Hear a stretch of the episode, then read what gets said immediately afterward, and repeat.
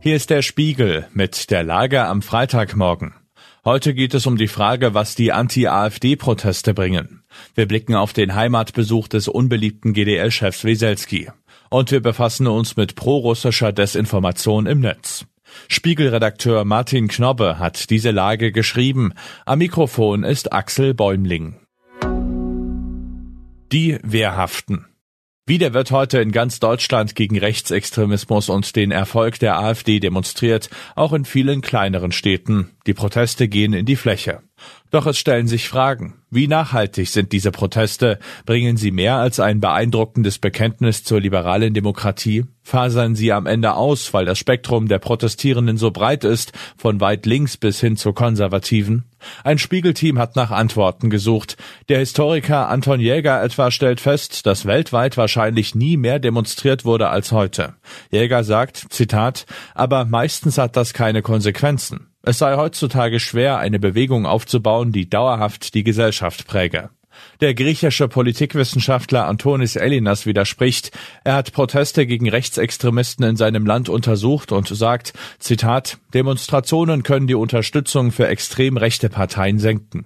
Vielleicht ist entscheidend, was Elisabeth Schulze sagt. Schulze ist evangelische Pfarrerin aus Spremberg in der Niederlausitz, wo die AfD stark ist. Schulze sagt, man müsse darauf achten, AfD-Sympathisanten nicht vor den Kopf zu stoßen, man dürfe sie nicht vorschnell mit Nazis gleichsetzen. Schließlich gehe es darum, möglichst viele wieder für die bürgerliche Mitte zu gewinnen.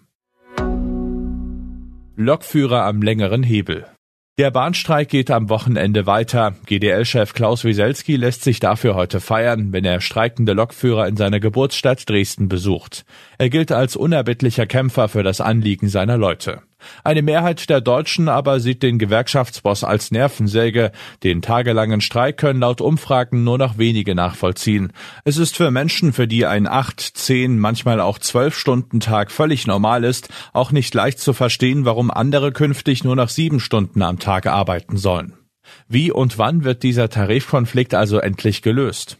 Spiegel-Bahnexperte Serafin Reiber sieht Weselski und seine Lokführer am längeren Hebel. Zitat, Sie werden bekommen, was Sie wollen. Bei den privaten Konkurrenten der Bahn ist das ja bereits geschehen. Daher sei es nur eine Frage der Zeit, bis die Bahn ein brauchbares Angebot vorlegt, glaubt Serafin. Zitat, wenn ihr an der Stabilität ihres Betriebs gelegen ist, sollte sie es bald tun.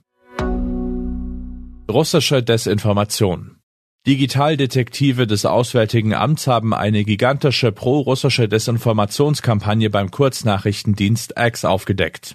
Zehntausende falscher Nutzerkonten versuchen Kreml-Propaganda in die deutsche Öffentlichkeit zu bringen. Auch der Name von Außenministerin Annalena Baerbock wird dafür missbraucht.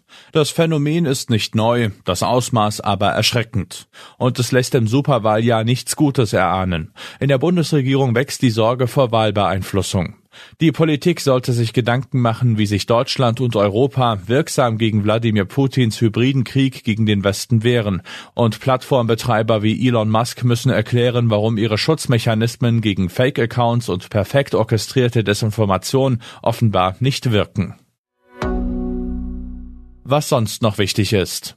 Beim letzten Mal machten Annalena Baerbock und Robert Habeck die grüne Kanzlerkandidatur unter sich aus. Für die kommende Wahl setzt Parteichefin Ricarda Lang auf eine Urwahl in der K-Frage. Drei Jahre nach seinem ersten Einsatz ist der Marshubschrauber Ingenuity flugunfähig. Obwohl die Mission auf 30 Jahre angesetzt war, ist die NASA hochzufrieden.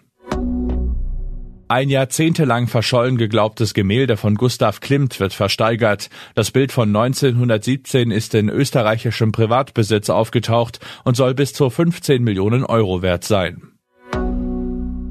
Soweit die Lage am Morgen. Alle aktuellen Entwicklungen finden Sie auf spiegel.de. Wir melden uns hier wieder mit der Lage am Abend.